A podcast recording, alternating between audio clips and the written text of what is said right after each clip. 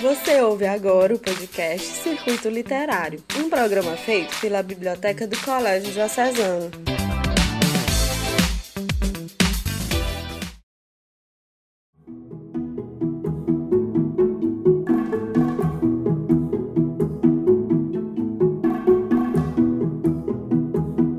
A gente vai conversar sobre um livro bastante interessante que o nome desse livro é Malala. No livro Malala, a menina que queria ir para a escola, a jornalista Adriana Carranca conta a história da paquistanesa Malala Yousafzai. Malala é a história de uma família exilada pelo terrorismo global, da luta pelo direito à educação feminina e dos obstáculos à valorização da mulher em uma sociedade que valoriza filhos homens, em um lugar onde a educação e muitos outros direitos são negados às mulheres. E o livro reportagem traz ilustrações combinadas com fotografias, facilitando a ambientação da história. Neste livro, que é considerado esse livro reportagem, a Adriana ela vai trazer essa história, né, de uma paquistanesa chamada Malala, uma garota de 10 anos. Essa garota, ela sofreu assim muitas discriminações por ela ser uma menina. Então assim, no Paquistão, as meninas não tinham o sobrenome do pai. Quem tinha o sobrenome do pai eram os meninos. As meninas, elas só tinham esse sobrenome do pai quando elas fossem prometidas em casamento. Só que com a história de Malala foi diferente. Malala teve o sobrenome do seu pai já desde o momento da sua infância. A história da Malala, diferente das outras meninas do Paquistão, ela já se destacava porque ela já tinha o sobrenome do pai dela. Então, assim, só que o que, que aconteceu nesse local? Aconteceu que o pai de Malala tinha uma escola, mas que Malala, para assistir aula na escola que era do seu pai, ela precisava usar véus, porque na escola só entravam meninos, não entravam meninas. Então ela criou um grupo de amigas para que ela não fosse sozinha para a escola. E nesse momento elas foram ganhando espaço dentro dessa escola e ela jamais se calava ela estava sempre presente em apresentações, ela estava sempre presente em discursos, ela sempre falava bem, ela sempre lutava pelos direitos das meninas dentro da escola. Ela sempre foi uma aluna muito diferente. Isso por quê? Isso porque Malala gostava muito de estudar e Malala gostava muito de ler a história ela se passa no Talismã e lá onde Malala vivia, né, foi tomado por esse grupo, por esse grupo extremista do Talismã, com armas, com ameaça, e esse pessoal ditava regras do local e deixava todo o povo com muito medo as meninas não podiam sair nas ruas, as meninas não podiam mais fazer nada, as meninas não podiam mais ir à escola. E aquilo foi deixando Malala muito triste. Porque uma das coisas que Malala mais gostava era de ir à escola, era de ler. Ela esperava por aquele momento de estar na escola. Ela precisava encontrar uma solução. Não estava correto que o vale onde ela morava fosse dominado por esses talismã, fosse dominado por essas pessoas. Ela não aceitava que as mulheres não pudessem sair de casa, que é, as mulheres não pudessem sair sozinha, que as meninas não pudessem estudar. Nesse momento, todas essas inquietações para uma menina de 10 anos, como era uma adolescente, tudo aquilo foi fazendo com que ela fosse buscando reagir, fosse buscando uma solução e não estar ali e não cruzar os braços. Então eles começaram novamente a erguer somente um, um galpão onde a escola foi derrubada. E como elas iam para a escola, elas precisavam levar os livros. Principalmente Malala, que levava os livros além do que eram os livros daquela aula. Ela levava muitos livros, ela pesquisava bastante. E para ir para esse local, ela passou a levar os livros enrolados no seu véu como se o véu fosse somente na sua cabeça, mas os livros ali estavam escondidos. Por quê? Porque a qualquer momento o local poderia ser atacado novamente. E Malala, ela jamais parava. Por mais que os talibãs fizessem uso de armas de fogo, Malala foi trabalhando. Tudo isso com a questão da educação, com a questão das palavras com a questão do conhecimento, com a questão da leitura. Não existia arma melhor do que essas que Malala usava. Porque ela trabalhava a conscientização das mulheres, a conscientização do seu pai, que não eram só os homens que poderiam ter direito a entrar naquela escola. Ela, como filha, da pessoa que zelava pela escola, que era o dono da escola, ela não poder frequentar a escola. Só o irmão frequentava a escola. E aquilo fez com que ela encontrasse: não, eu preciso encontrar uma arma. Eu preciso trabalhar isso. E as suas palavras, as suas justificativas, as suas explicações, tudo isso foi que fez com que Malala realmente acreditasse que aquele local onde ela morava iria mudar.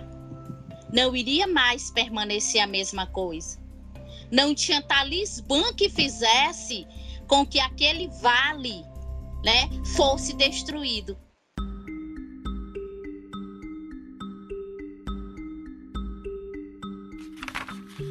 já cansada de tanta violência, já cansada de tanta injustiça, Malala resolve criar um blog. Através do blog dela, ela começou a colocar informações que chegassem ao mundo inteiro. Ela usava um pseudônimo. E dali ela começou a colocar histórias, a defender o feminismo, a criar novas oportunidades, a colocar textos informativos. Ela começou a fazer com que é, aquela luta que naquele momento ela tinha travado, né, fosse conhecida por outras pessoas. Foi essa questão que Malala trabalhava no seu blog. E assim, com a criação desse blog, Malala ficou famosa. Malala ficou famosa com a criação desse blog. Então, certo dia, novamente, a escola já estava construída, tudo tinha voltado a estar normal naquela cidade. Aí vinha um ônibus da escola para o povoado. E Malala vinha dentro desse ônibus. Só que o que aconteceu? O mesmo pânico que um dia eles trouxeram dentro do povoado, eles fizeram isso no caminho da escola. Aí você pode pensar assim: então Malala morreu agora. Não, Malala não morreu. De maneira nenhuma. Nesse momento, foi mais uma oportunidade que ela teve. Lógico, ela foi atingida por um tiro. Mas a sua família tratou, foi em busca e aí parece que cada momento que aconteciam diferentes situações na vida de Malala, mais firmeza Malala tinha para lutar.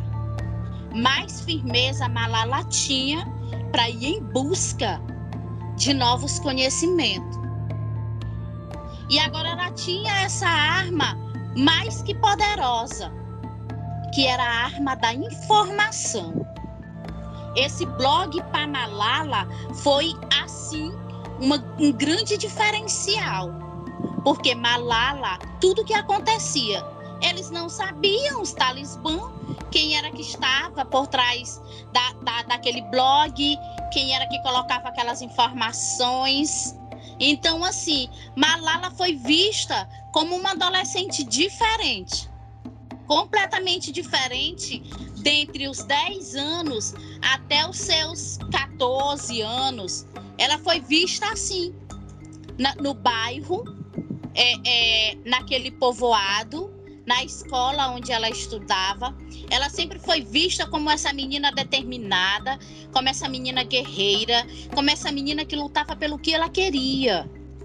Né? Ela nunca cruzava os braços. Ela estava sempre buscando uma nova oportunidade. Ela estava sempre ali na luta, ela estava sempre ali buscando, ela estava sempre ali defendendo seus direitos, ela estava sempre ali é, na linha de frente, vamos dizer assim. Na linha de frente, ela enfrentava, ela conversava, ela é, explicava para o seu pai a importância da escola, explicava para as amigas a importância da escola, da família, do bairro. E assim, ela se destacava muito.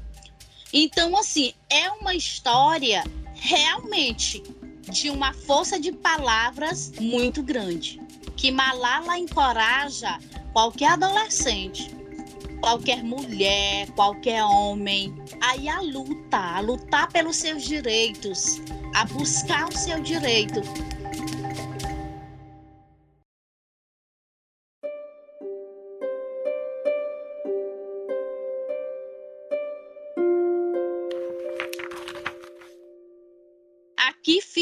Vocês, né? Os nossos alunos do Colégio Diocesano, as famílias, a nós mesmos, equipes da biblioteca, né? Aos nossos colaboradores. Conheçam, conheçam mais e mais histórias diferentes.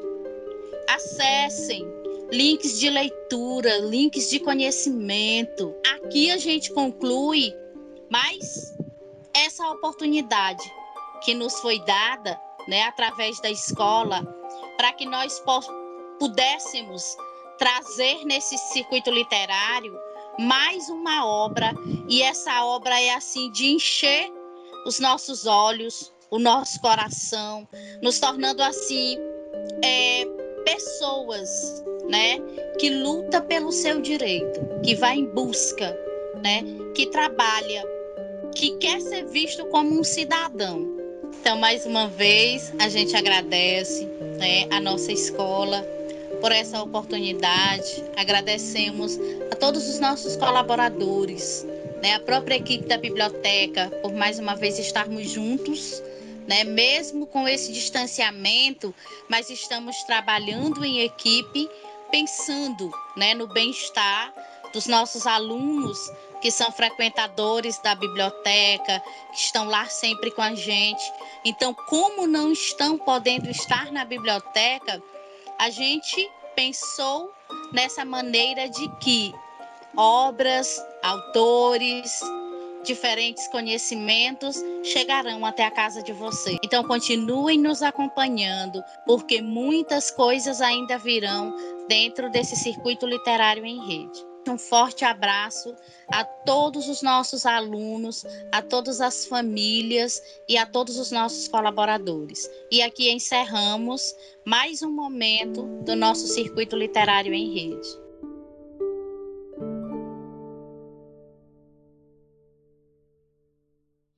Este programa foi produzido e editado pela equipe de comunicação do Diocesano juntamente com a biblioteca.